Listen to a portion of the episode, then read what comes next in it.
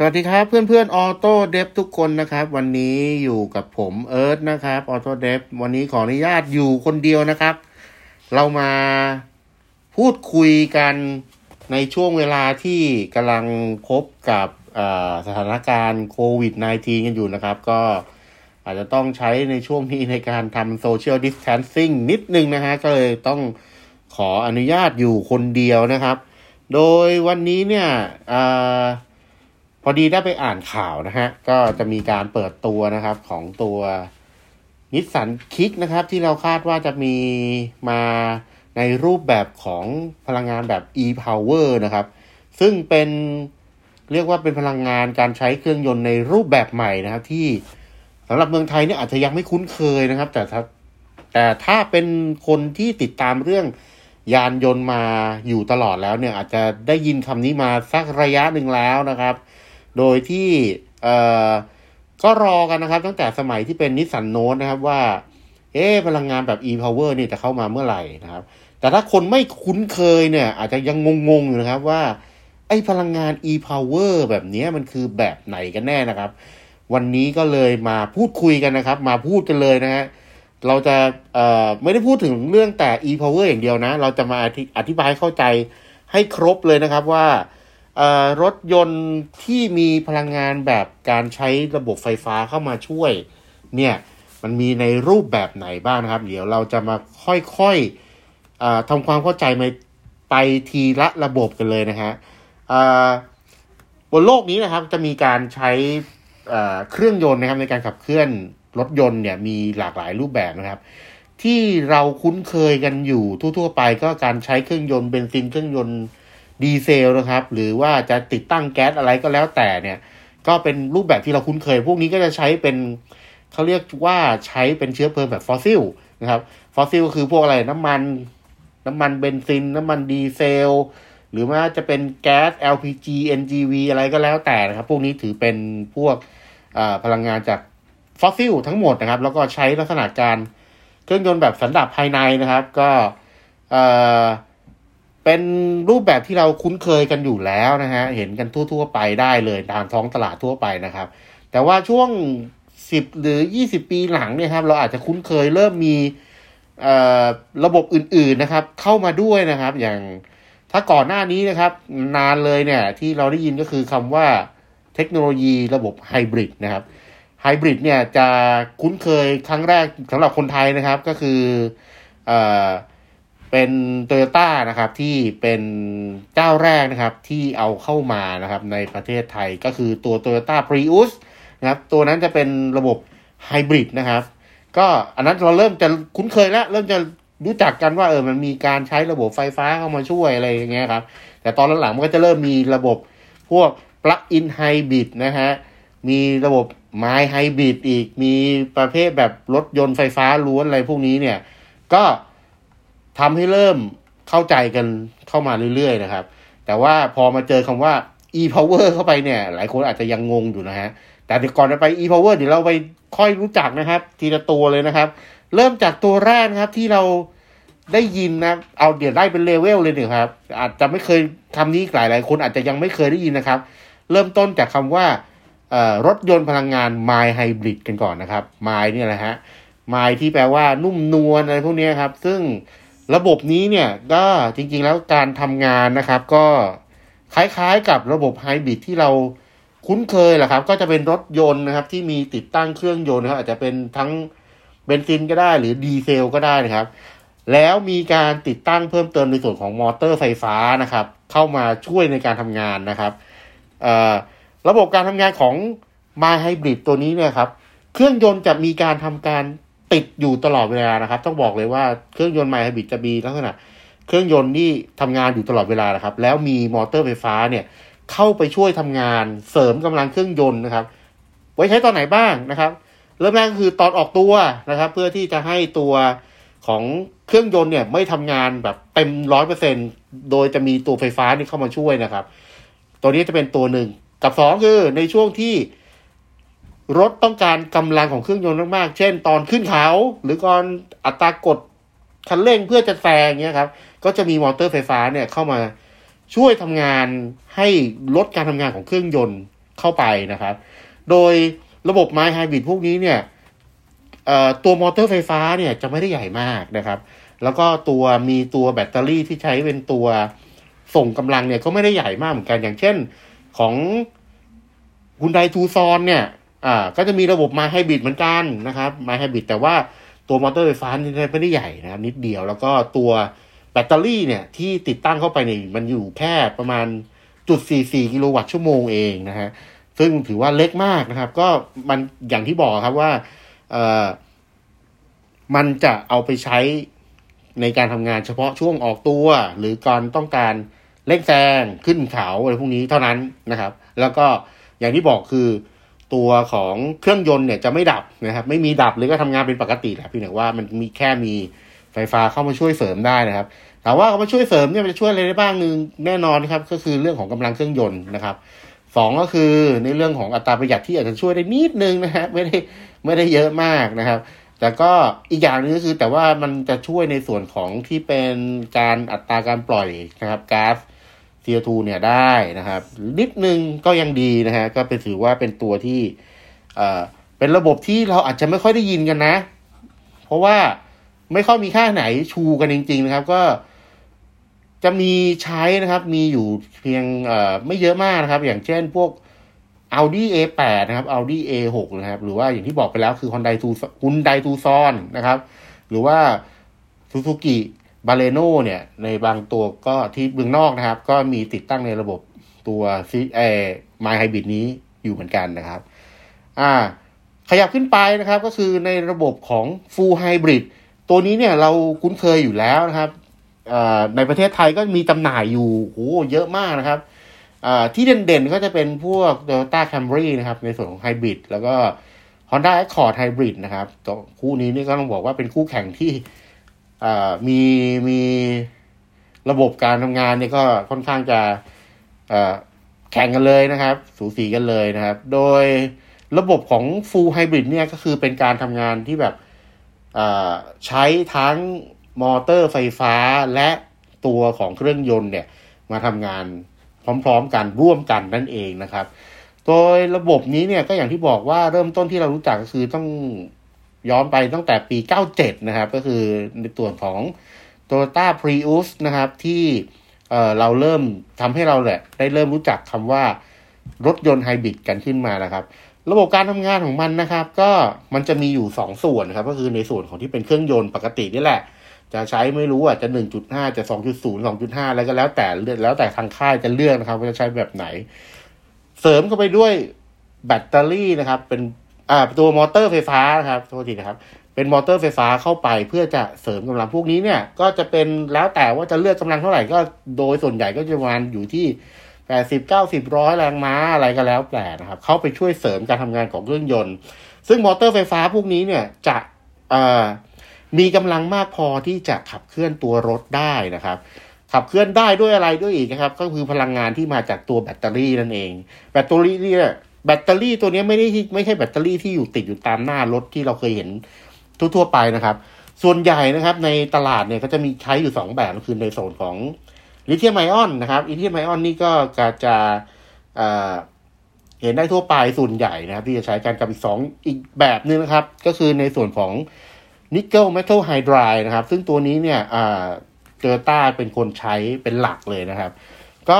จะมีแบตเตอรี่ตัวนี้แหละ เป็นตัวที่คอยเก็บไฟและจ่ายกำลังไฟเนี่ยเข้าไปที่มอเตอร์ไฟฟ้าเพื่อที่จะช่วยทำงานขับเคลื่อนรถยนต์นะครับ ถามว่า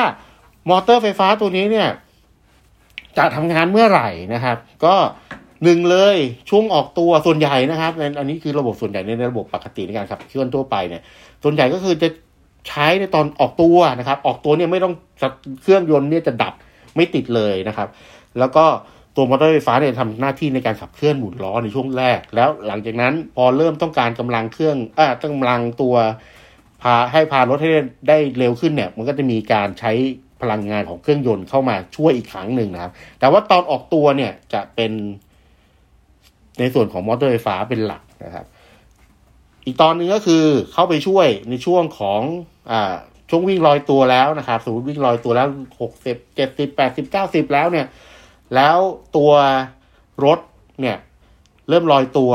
มันก็จะมีการตัดการทำงานของเครื่องยนต์ออกไปนะครับ ดับเลยแล้วก็จะใช้มอเตอร์ไฟฟ้าตัวนี้ประคองความเร็ว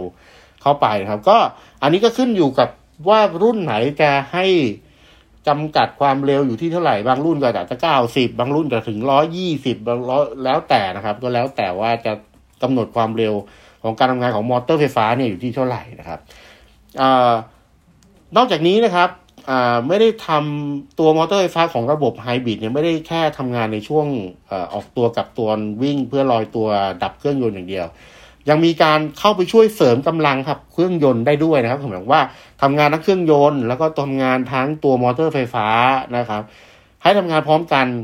ตอนไหนบ้างก็คือตอนรถต้องการอัตราเร่งมาก ๆ เช่น เรากด คันเร่งเยอะๆ แบบคลิกดาวเนี่ยหรือเร่งแซงเนี่ยเราก็หรือว่าออกตัวแบบแรงๆเนี่ยมันก็จะทำงานพร้อมกันทั้งคู่ ดังนั้นเนี่ยมันก็เลยทำให้สมรรถนะเนี่ยมันมันมากขึ้นนะครับ มากขึ้นกว่าที่จะใช้เครื่องยนต์เพียงอย่างเดียว มอเตอร์ไฟฟ้าก็จะใช้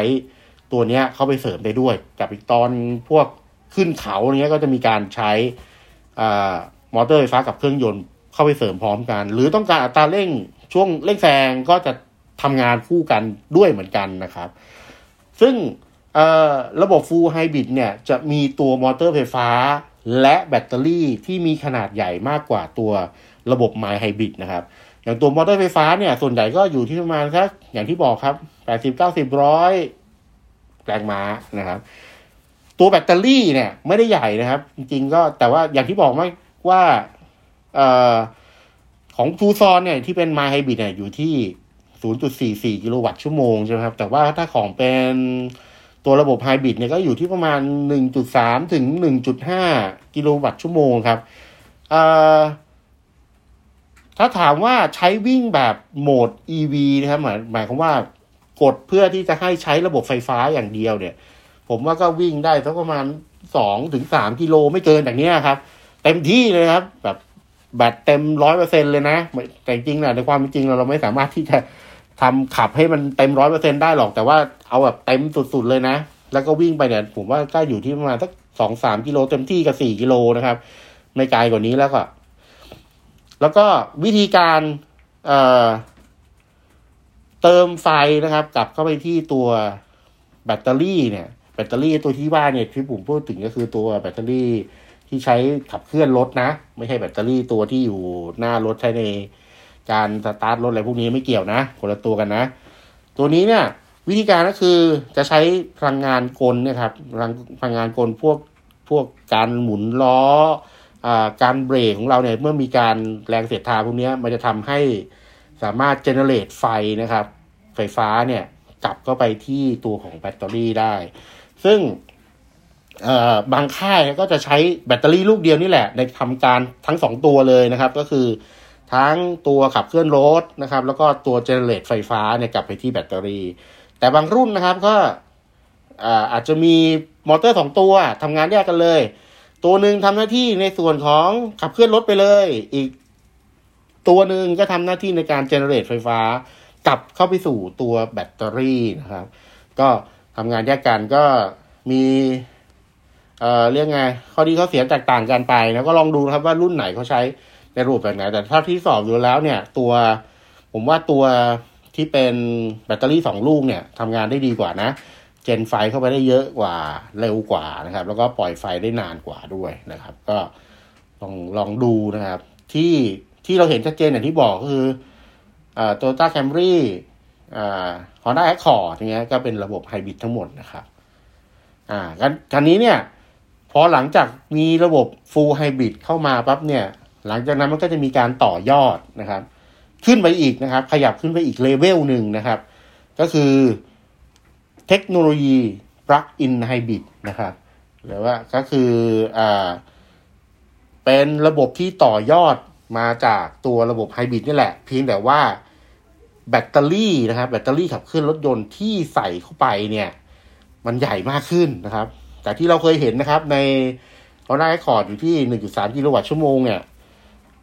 ก็จะขยับนะครับ พอเป็นเทคโนโลยี plug-in hybrid ปั๊บเนี่ยมันจะขยับไฟไอตัวแบตเตอรี่ตัวเนี้ยขึ้นไปถึงสิบถึงสิบสามนะครับ ก็แล้วแต่นะครับว่าค่ายไหนจะใส่มาเท่าไหร่นะครับ มันเลยทำให้ตัวรถนะครับ สามารถวิ่งด้วยโหมดไฟฟ้าอย่างเดียวนะ พูดถึงโหมดไฟฟ้าอย่างเดียวเลยเนี่ย ได้มากขึ้นได้ไกลขึ้นจากจากระบบไฮบริดเนี่ย จะวิ่งได้สองถึงสามกิโลไฟหมดละแต่ระบบปลั๊กอินไฮบริดเนี่ย วิ่งได้ไกลมากถึงยี่สิบถึงห้าสิบกิโลเมตรนะครับ ก็ขึ้นอยู่กับว่ารุ่นนั้นเนี่ยขนาดตัวรถเท่าไหร่ แล้วก็ขนาดตัวแบตเตอรี่เนี่ยเท่าไหร่นะครับแต่ระบบเนี้ยเนื่องจากไฟจากตัวการวิ่ง การชาร์จ จากการวิ่งอะไรพวกนี้มันไม่สามารถอัดตัวแบตเตอรี่ให้มันเต็มได้ แน่นอนครับ ที่เคยทดสอบมาเต็มที่ก็วิ่งได้มาไม่กี่เปอร์เซ็นต์นะครับ แต่ว่า มันเลยทำให้มีระบบการนำไฟจากภายนอกเข้ามาเสียบ เพื่อเติมไฟเข้ามาสู่ตัวรถยนต์ได้นะครับ ก็คือหมายความว่าต้องเสียบปลั๊กเนี่ยแหละ ก็ตัวรถก็จะมีเต้ารับนะครับ มีไฟตัวอ่ามีไฟมาจากบ้าน หรือจากแท่นชาร์จที่อยู่ตามทั่วๆไปด้านตามห้างบ้างอะไรครับ ก็จะมีสายเสียบนะครับพอเสียบเข้าไปปั๊บ มันก็จำไฟนำไฟจากตัวที่เป็นตู้จ่ายไฟนี่แหละเข้าไปที่ตัวรถ แล้วก็ไปเก็บไว้ในแบตเตอรี่นะครับ ซึ่งก็แล้วแต่ค่าอีกนะครับ แล้วก็แล้วแต่หัวจ่ายอีกว่าจะมีกำลังแรงขนาดไหนนะครับ ส่วนใหญ่นะครับ การชาร์จหนึ่งครั้งนะครับ ก็จะใช้เวลาอยู่ที่ประมาณสักสี่ถึงหกชั่วโมงครับจนกว่าจะเต็มอันนี้เรียกว่าชาร์จตั้งแต่เหลือแบบสิบเปอร์เซ็นอะไรเงี้ยครับ จนไปถึงเต็มร้อยเปอร์เซ็นได้ก็ประมาณสักสี่ถึงหกชั่วโมงขึ้นอยู่กับนะครับ ขนาดของตัวแบตเตอรี่เอง แล้วก็ตัวความแรงของหัวจ่ายนะครับ ถามว่า เฮ้ย แล้วทำไมมันชาร์จ ใช้เวลาในการชาร์จเนี่ย นานนานประมาณเดียวกับรถไฟฟ้าทั่วไปเลย ต้องบอกนะครับว่า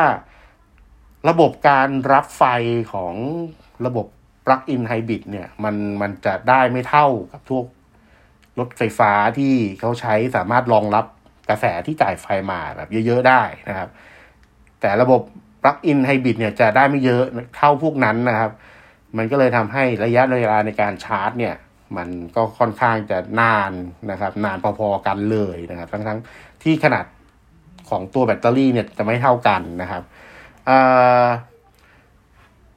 โดยส่วนใหญ่นะครับ ตัวแบตเตอรี่ที่ใส่มานะครับ ในรถยนต์ plug-in hybrid เนี่ยก็จะอยู่ที่ประมาณสักสิบถึงสิบสามนะครับ อย่างเช่น Volvo S90 นะครับ ที่เราเคย test กันมาก่อนเนี่ย ก็อยู่ที่สิบจุดสี่กิโลวัตต์ชั่วโมงนะครับ ส่วนล่าตัวอย่างตัวล่าสุดเนี่ยที่ผม test มาคือตัว Mercedes-Benz E 3 3 0 E เนี่ย ก็อยู่ที่ประมาณ 13.5 กิโลวัตต์ชั่วโมงครับ พวกนี้ก็จะชาร์จอยู่ประมาณสัก 4 6 ชั่วโมงครับ โดยประมาณนะครับ จนกว่าจะเต็มนะครับ ก็ชาร์จจากไฟบ้านก็ได้นะครับ แต่ว่าตัวไฟบ้านนี่ก็ต้องบอกก่อนเลยว่าน่าจะต้องเป็นหม้อขนาดแบบเ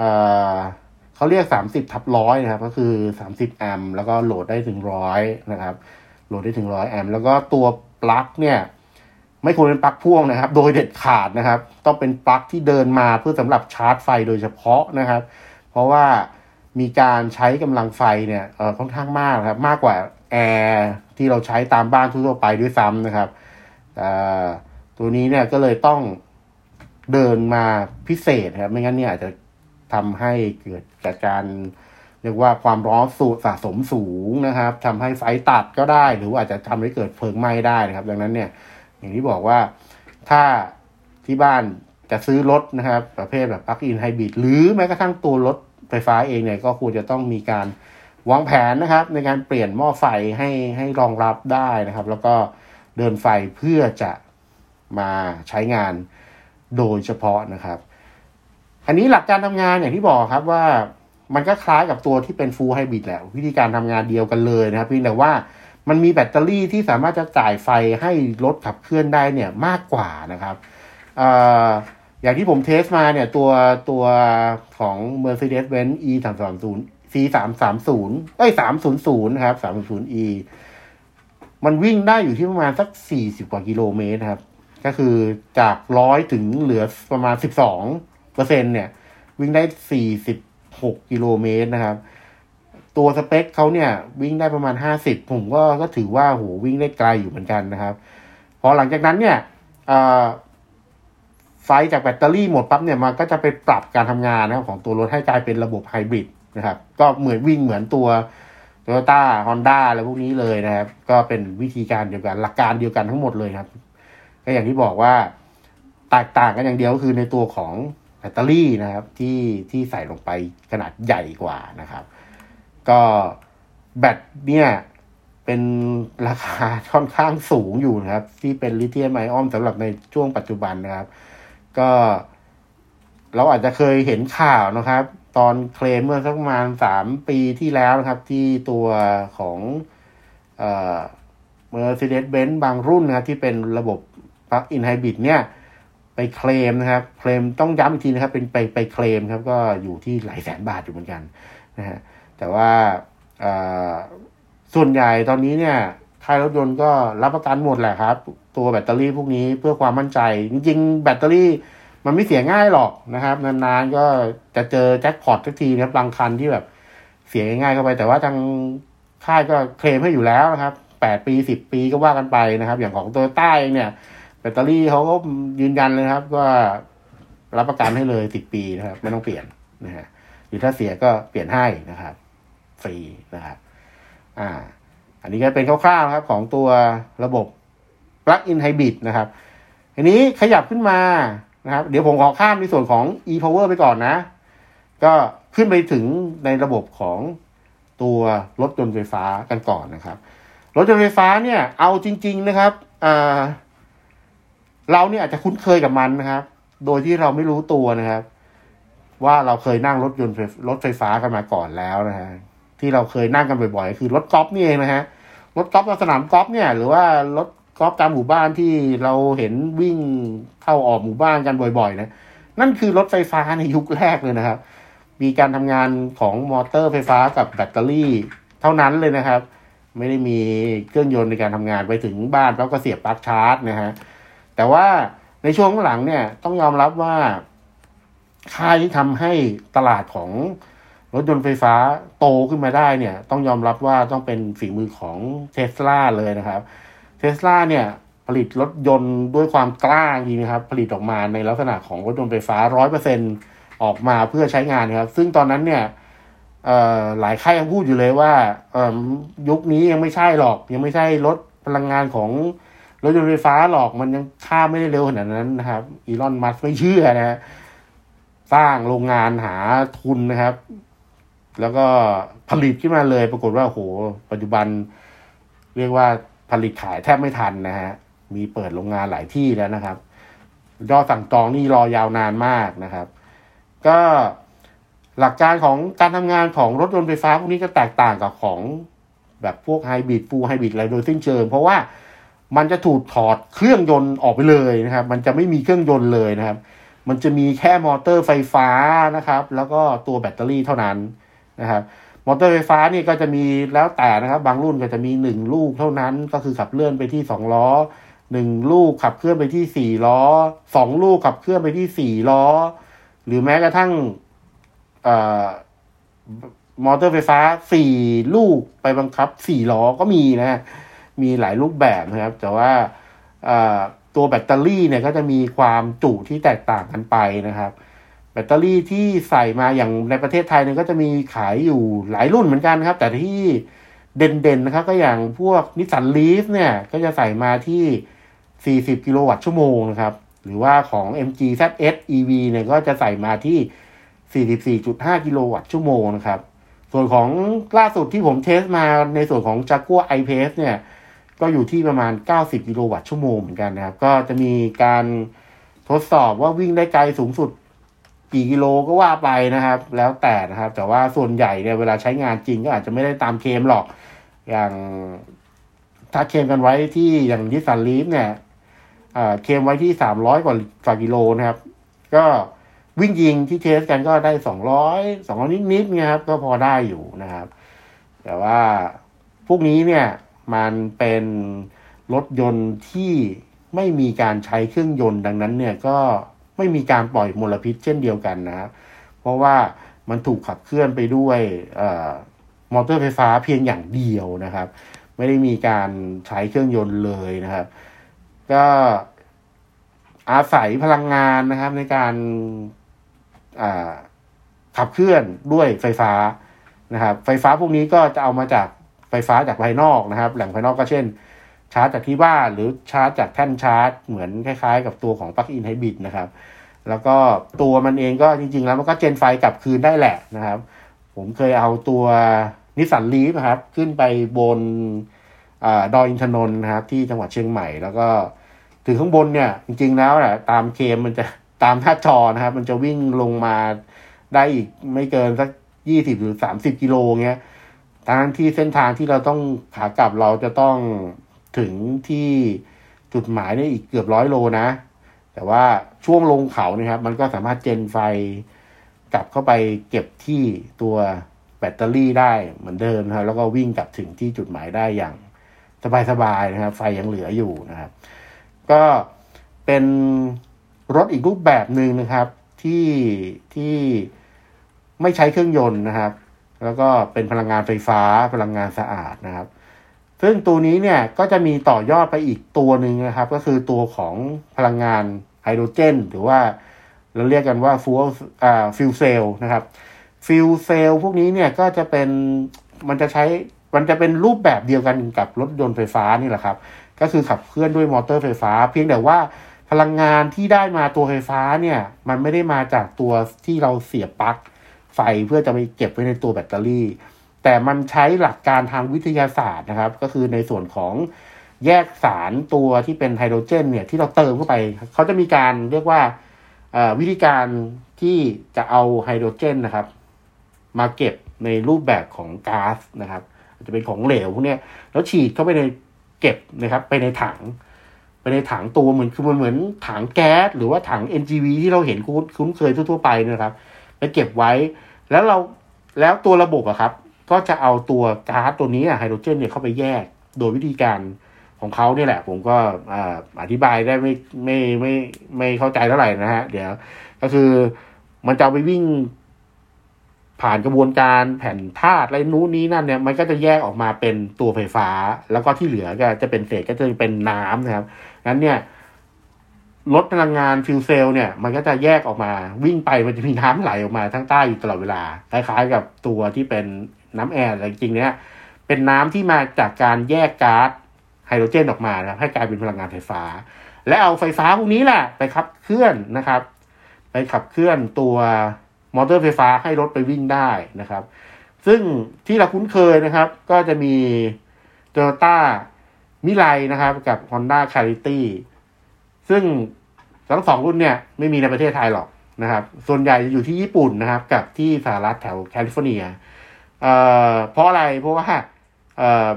สองที่เนี้ยมันมีแท่นเติมก๊าซนะครับเอ่อส่วนเมืองไทยเนี่ยไม่มีนะครับ เอามาก็ขับไม่ได้นะครับ มีอยู่ถังเดียวคงได้แค่นั้นนะครับ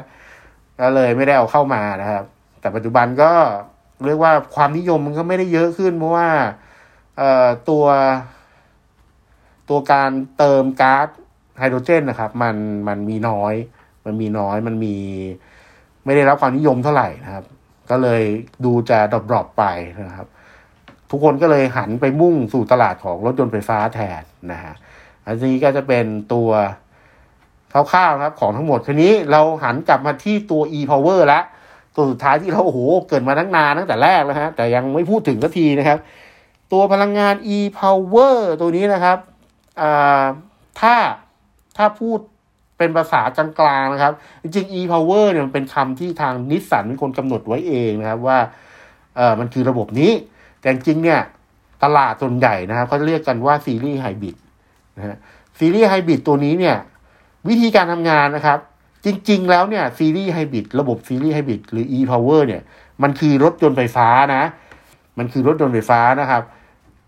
วิธีการมองภาพก็คือมองภาพเป็นรถยนต์ไฟฟ้านะ แต่เป็นรถยนต์ไฟฟ้าที่ไม่มีแบตเตอรี่ เอาไว้ เหมือนกับตัวรถยนต์ไฟฟ้า มีแหละ แต่ว่ามีขนาดเล็กมากเล็กเล็กเล็กประมาณไหนเล็กเท่า ๆ กับระบบไฮบริดเลยนะครับ จะอยู่ที่ประมาณ 1.5 กิโลวัตต์ชั่วโมงเหมือนกัน แต่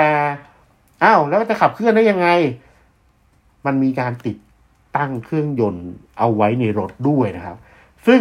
ตัวเครื่องยนต์เนี้ยเขาเรียกกันว่า เป็น range extender ก็คือเหลือหรือว่าเรียกกันว่าตัวเพิ่มระยะทางนะครับ ตัวนี้ตัวเครื่องยนต์ทำหน้าที่อะไร เครื่องยนต์ทำหน้าที่เหมือนเครื่องปั่นไฟนะครับ เราจะเห็นเคยไปตามงานวัดงานอะไรต่างๆ ข้างนอกไหมครับเราเห็นเครื่องตู้ใหญ่ๆ ที่มันเป็นเหมือนแบบเสียงดัง ๆ เนี่ยครับ อันนั้นคือตู้ปั่นไฟ แล้วก็จ่ายไฟพวกนี้ไปให้ข้างนอกเดี๋ยวได้ใช้งาน ตัวรถยนต์ระบบ series hybrid หรือ e-power พวกนี้ก็คือใช้หลักการเดียวกัน ก็คือติดเครื่องปั่นไฟ ซึ่งเป็นเครื่องยนต์เนี่ยเข้าไปในตัวรถ และให้ตัวเครื่องปั่นไฟตัวเนี้ยปั่นไฟไปเก็บไว้ที่แบตเตอรี่ แบตเตอรี่ที่ใช้เหมือนแบบเป็น buffer ครับbuffer เก็บไฟแล้วก็ตัวแบตเตอรี่ก็จะจ่ายไฟ เข้าไปที่ตัวมอเตอร์ไฟฟ้าให้ไปขับเคลื่อนรถอีกทีหนึ่ง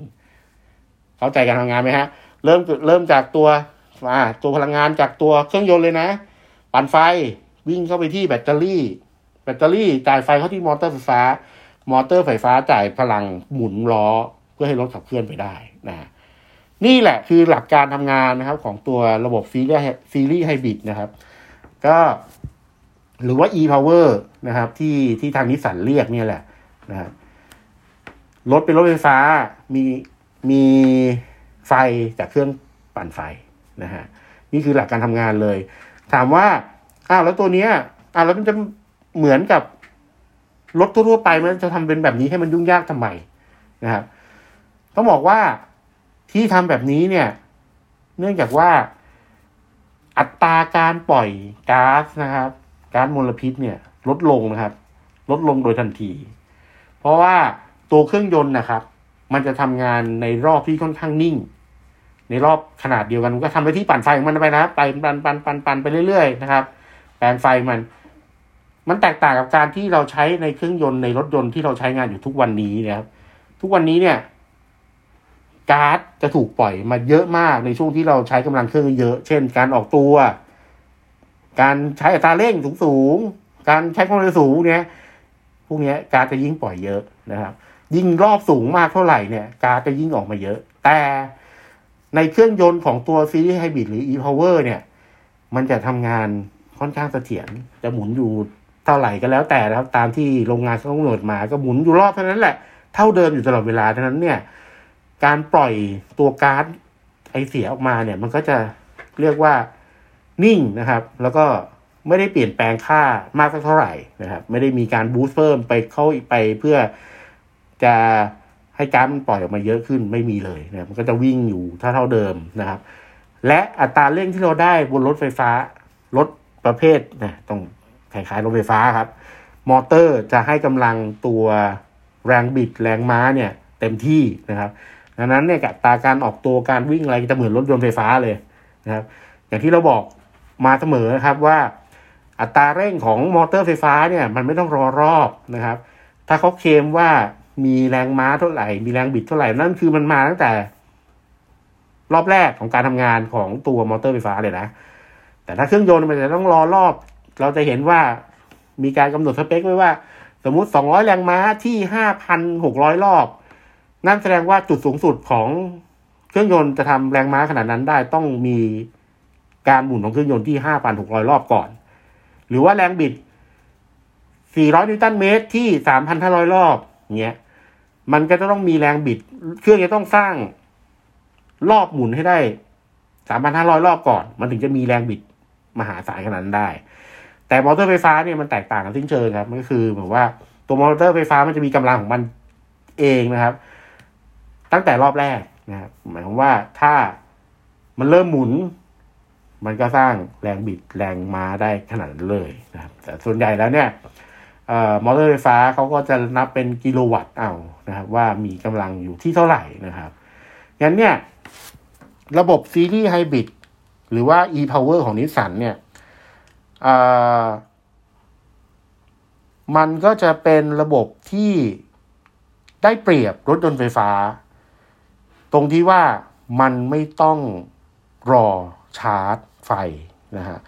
รถยนต์ไฟฟ้าเนี่ย ชาร์จไฟตั้งแต่ได้เร็วสุดนะครับ เร็วสุดก็อาจจะมาสักชั่วโมงหนึ่งหรือครึ่งชั่วโมงก็แล้ว แต่บางรุ่นบางรุ่นอาจจะชาร์จเต็มแปดสิบเปอร์เซ็นต์ได้ภายในครึ่งชั่วโมงก็มี หรือชั่วโมงหนึ่งก็มี แต่ว่าโดยเฉลี่ยปกติก็ประมาณหกถึงแปดชั่วโมงถ้าเสียบที่บ้านนะครับ ก็มันจะเป็นจุดเรียกว่าจุดอ่อนของรถยนต์ไฟฟ้าเลยนะครับ ที่จะทำให้ไม่คล่องตัวเท่ากับรถที่เติมน้ำมัน แต่ถ้าเป็นระบบซีรีส์ไฮบริดเนี่ย หรือว่า e-power เนี่ย มันไม่ต้องรอไงครับ มันสามารถเติมน้ำมันนะครับ แล้วก็ให้เครื่องยนต์มันปั่นไฟไป ได้เลยนะครับ ไม่ต้องไม่ต้องไปรอสามชั่วโมงห้าชั่วโมง น้ำมันหมดก็เข้าไปเติมตามปั๊มที่เรามีอยู่แล้วทั่วประเทศนะครับ แล้วก็วิ่งต่อได้ ไม่ได้มีปัญหาอะไรนะครับแต่ว่าอย่างที่บอกครับตราบใดที่ยังมีการทำงานของเครื่องยนต์ ที่เป็นลักษณะสันดาปภายใน แล้วก็ใช้เชื้อเพลิงแบบแบบฟอสซิลเนี่ย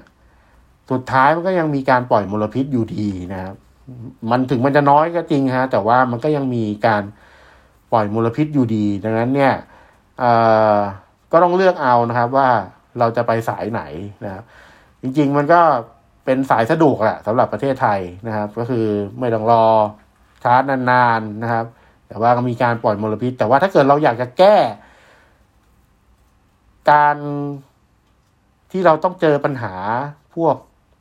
ฝุ่นมลพิษ2จุด PM 2.5เนี่ย แน่นอนครับ รถยนต์ไฟฟ้ามันคือคำตอบนะครับ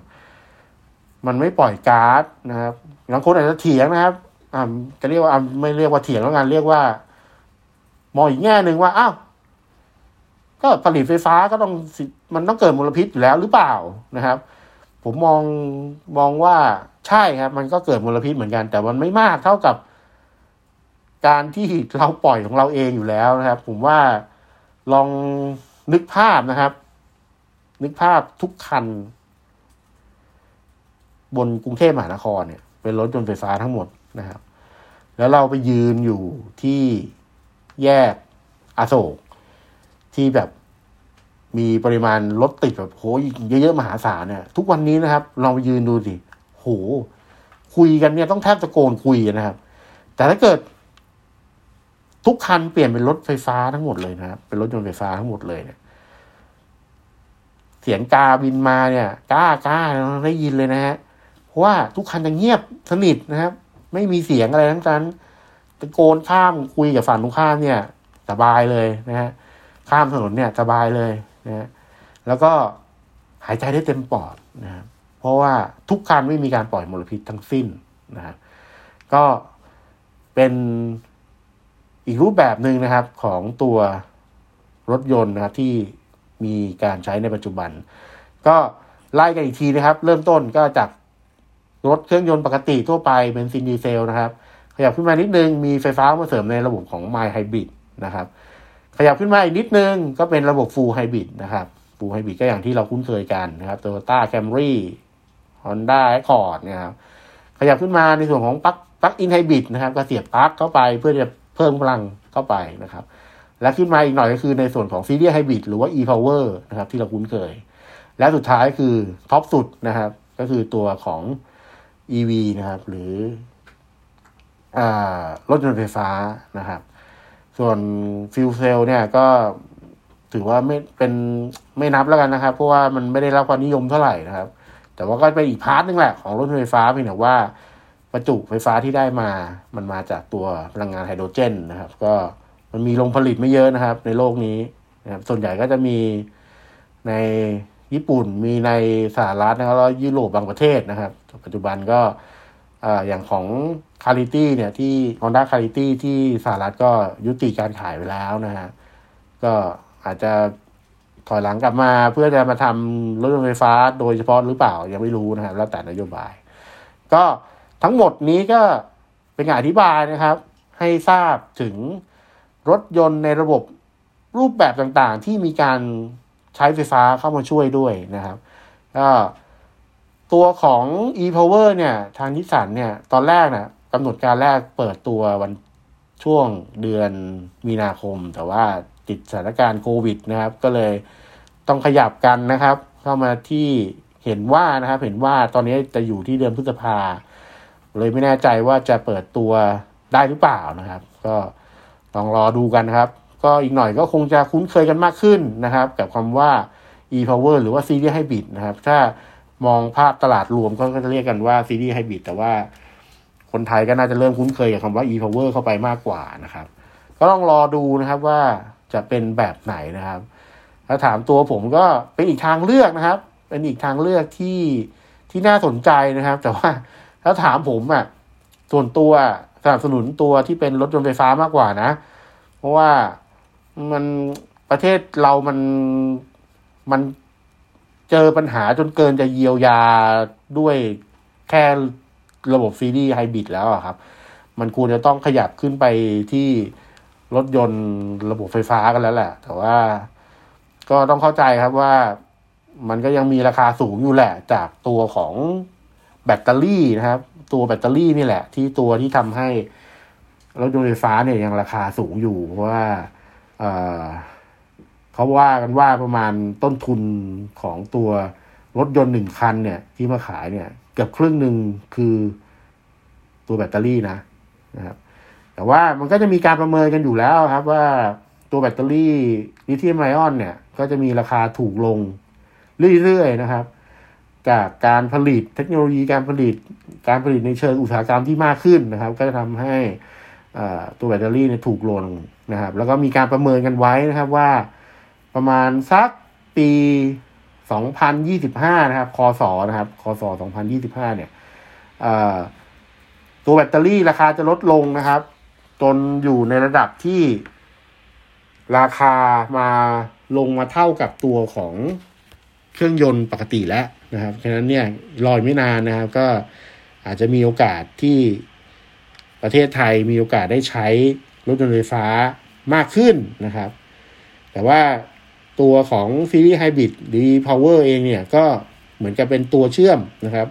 จากยุคเครื่องยนต์ปกติให้มาเป็นรถยนต์ไฟฟ้าได้ง่ายขึ้น ก็อาจจะเป็นได้นะครับ ก็ลองติดตามกันดูต่อไปนะครับว่าในอนาคตประเทศไทยจะหันไปทางไหนนะครับ แล้วก็ตัว series hybrid จะมาทำตลาดในเมืองไทยแล้วเปรี้ยงปร้างหรือไม่นะครับ ได้รับความนิยมมากขนาดไหนก็ต้องคอยติดตามดูกันไปนะครับ ก็อันนี้เป็นทั้งหมดนะครับของพอดแคสต์ของเราในรอบนี้นะครับ ก็ฟังแล้วชื่นชอบก็อย่าลืมกดไลค์กดแชร์นะครับ แล้วก็ติดตามอ่าอย่าเรียกว่าติดตามชมเนี่ยแต่พยายามติดตามชมอยู่เลย ติดตามฟังนะครับพอดแคสต์ของ Auto d e v ได้นะครับ ตอนนี้เราก็มีอยู่แล้วนะครับ ทั้งในตัวของ Apple Podcast นะครับ แล้วก็ในส่วนของ Spotify นะครับ ทั้งสองที่ใคร สนใจก็กดติดตามได้ครับ เราจะคอยนำเสนอเรื่องราวต่างๆ เกี่ยวกับวงการรถยนต์นะครับ ไม่ว่าจะเป็นข่าวคราวที่น่าสนใจนะครับความรู้นะครับ เกี่ยวกับเรื่องรถยนต์ หรือว่าการรีวิวรถยนต์นะครับ หลังจากที่เราไปขับกันมาแล้วนะครับ แล้วก็อยู่ในกระแสที่หลาย ๆ คนสนใจเนี่ย เราก็จะมาพูดคุยกันนะครับ เราก็หวังว่า ครั้งหน้าเราอาจจะอยู่กันครบสามคนนะครับ รอบนี้เนี่ย ต้องขอตัวทำโซเชียลดิสทันซิ่งนะครับ ก็คือแยกแยกพักกันอยู่สักหน่อยนะฮะแล้วโอกาสหน้าก็คงได้อยู่กันครบทุกๆคนนะครับครั้งนี้ครับก็ขออวยพรทุกคนนะครับ ให้รอดพ้นจากโควิด -19 ทุกคนนะครับ แล้วก็มีสุขภาพแข็งแรงกันทั่วหน้านะครับ วันนี้ผมเอิร์ธออโตเดฟขอลาไปก่อนนะครับ สวัสดีครับ